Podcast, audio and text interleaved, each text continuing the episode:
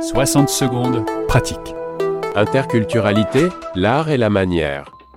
Damien de Casablanca se pose des questions sur la hiérarchie. Alors que ce soit en situation de d'expatriation, de diversité, d'immigration au Québec ou encore de commerce international et même de mobilité étudiante, une des dimensions qui vient tout de suite en tête est le rapport à la hiérarchie. Notre vision de la hiérarchie a un impact très fort, bien entendu dans le milieu professionnel, mais également social, voire même familial. Cette notion complexe varie selon les cultures. On peut voir se dégager cependant deux tendances.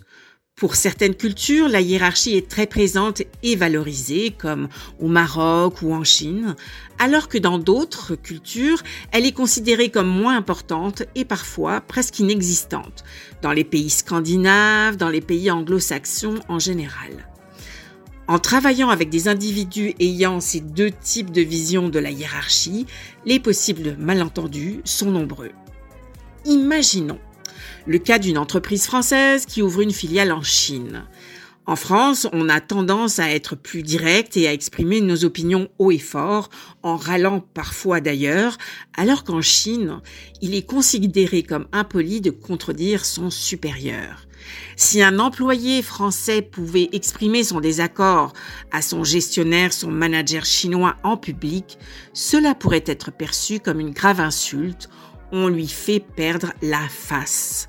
Ce sont des exemples extrêmes pour vous donner une vision globale. Petite comparaison entre le Canada, la France, l'Argentine et l'Inde.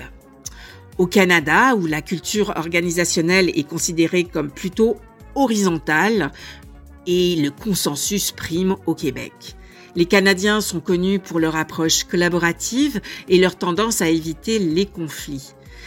La hiérarchie y est souvent moins marquée et la communication se fait de façon ouverte et directe. Les employés canadiens peuvent remettre en question l'autorité parfois et recherchent des relations équitables avec leurs pairs, mais aussi avec leurs supérieurs. On cherche le consensus gagnant-gagnant. Alors qu'en France, vous le savez si bien, la hiérarchie est plus visible et les différences de statut social sont marquées et importantes. On accorde une grande valeur au rang et au titre et les relations avec les supérieurs hiérarchiques sont souvent formelles. Les décisions sont plutôt prises en amont de la hiérarchie et les employés ont tendance à suivre les ordres même si on râle. En Argentine, en revanche, la hiérarchie est également importante, mais elle est souvent basée sur le relationnel, plutôt que sur les titres ou la compétence professionnelle. L'ensemble de la société accorde de la valeur à la loyauté envers les supérieurs. On est plus dans une culture teintée d'affect et on est prêt à faire des efforts supplémentaires pour gagner la confiance de nos supérieurs. Les relations sont souvent plus informelles cependant. Enfin, en Inde, la hiérarchie est profondément enracinée dans la culture, dans les traditions. Le respect des aînés et de l'autorité prime. Les relations avec les supérieurs hiérarchiques sont donc basées sur la confiance et la loyauté. L'Inde est immense avec de nombreuses spécificités locales, mais généralement, les employés ont tendance à être très très respectueux et obéissants envers leurs supérieurs. Et vous qui vivez à l'étranger, quelles seraient selon vous les bonnes pratiques pour devenir fluide et plus efficace par rapport aux approches culturelles à la hiérarchie différente, voire même divergente Quelques pistes pour vous. Commencez par comprendre vos préférences et tendances culturelles.